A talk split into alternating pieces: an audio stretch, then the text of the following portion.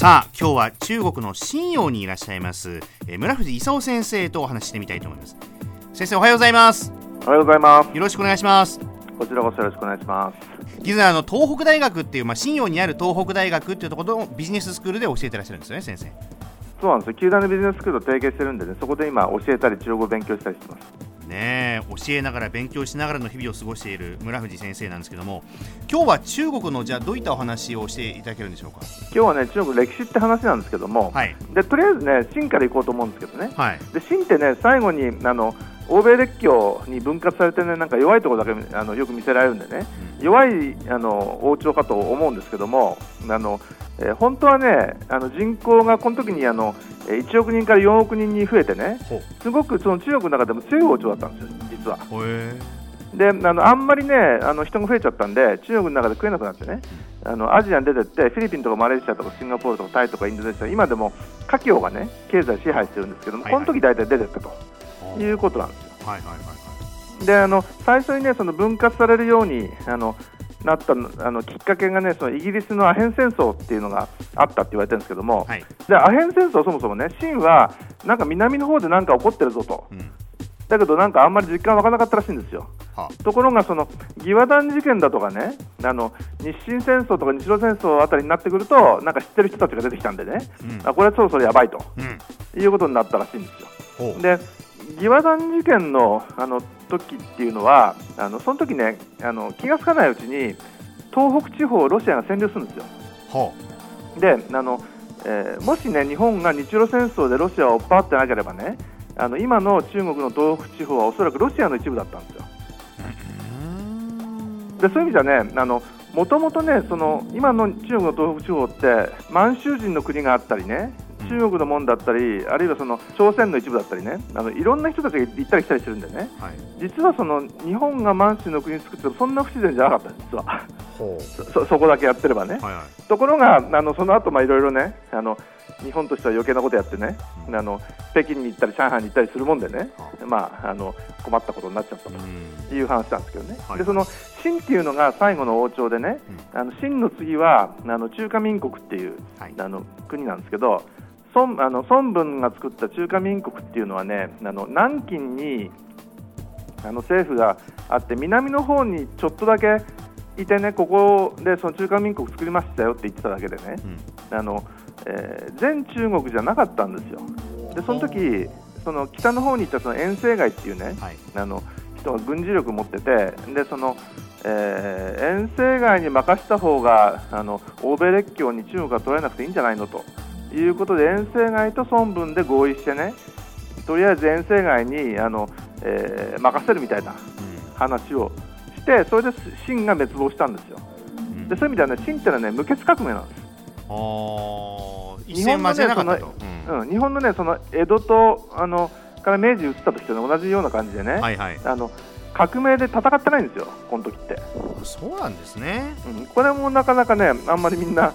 知らないことでしょ、えー、でその後ねあの中華民国って言っても中華民国がねちゃんと支配した時期ってあんまりなくてね、あのえー、南の方しか中華民国持ってなかったんですよ。うん、でそのそれで第一次世界大戦にその入ってであの、えー、日本としてはねその、えー、清と約束したことが中華民国が守ってくれるのかどうか心配だったもんでね、うん、21か条の要求っていうのを出して、はい、でそのけしからん要求を出したっていうんであの中国人が五四運動っていうのを起こしてね。この辺りからあのソ連がねできちゃって、うん、コミンテルンっていうのを通じてねその、えー、共産党拡大工作を始めるんですよ。ほうほうでね、最初のその国境合作っていうねあの国民党と共産党が合作した時にはあの国民党は5万人だけど共産党は300人しかいなかったと。で今7800万人って言われてるんですけど、えー、この時300人ですよ。たった300人ですか？うん、なんか我々でもなんか作れちゃいそうな あれそれでそのあんまり心配だったもんでね、ソ連のあのコミンテルンがねちょっとこいつらの面倒見てやってくれというふうに国民党に言ってで共産党はその国民党に混ぜてもらったというのが第一次国境合作でね。この時はその日本相手にしてるんじゃなくてあの軍閥のあの北京政府、はい、その頃その遠征街の後をついた北京政府っていうのがあってね南と北で分かれてたんですよ。あ分かれてたんですね、うん、うん、あの国民党と共産党と組んで北をやっつけようという話だったんですよ。うんうんうん、そしたらその31年にあのえー、龍城湖事件で張作霖爆殺とかね、あのえー、いうのが起こってその張作霖の息子の張学良っていうあの東北大学作った人ですけどね。あの、えー、その人がその蒋介石っていう国民党の親分にねもう国境のあの内輪で揉めるのやめようよと。で日本に対してあの一緒に戦おうというようなことは第二次国境合作っていうのを成立するんですよ。はい。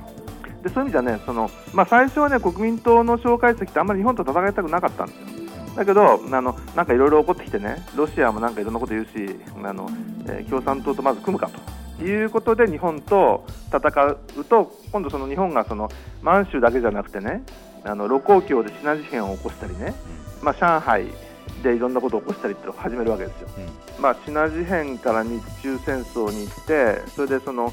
えー、日中戦争で戦うわけですけどね、この時の日本人の死者が40万人、負傷者100万人、中国人は死者が900万人、負傷者500万人と、はい、いうことでね、大体日本の10倍くらいね、死んだり怪我したりしてるんですよ。うん、そういう意味で今でもね、あの日本軍であるその鬼を追っ払うみたいなな、あのテレビをね、毎日毎日あの、えー、テレビドラマでやってるんですよ。あ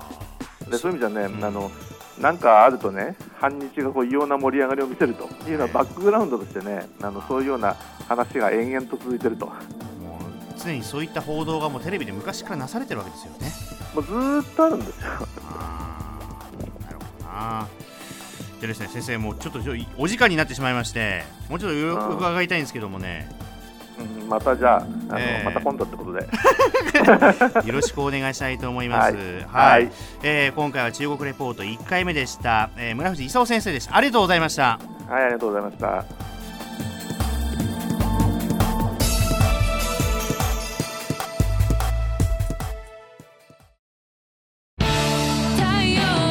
ビビックは九州で生まれ九州の人たちに光を届けています九州のお客様が光り輝くように。それがキューティーネットの変わらない思いです。キラキラつながる「キューティーネット」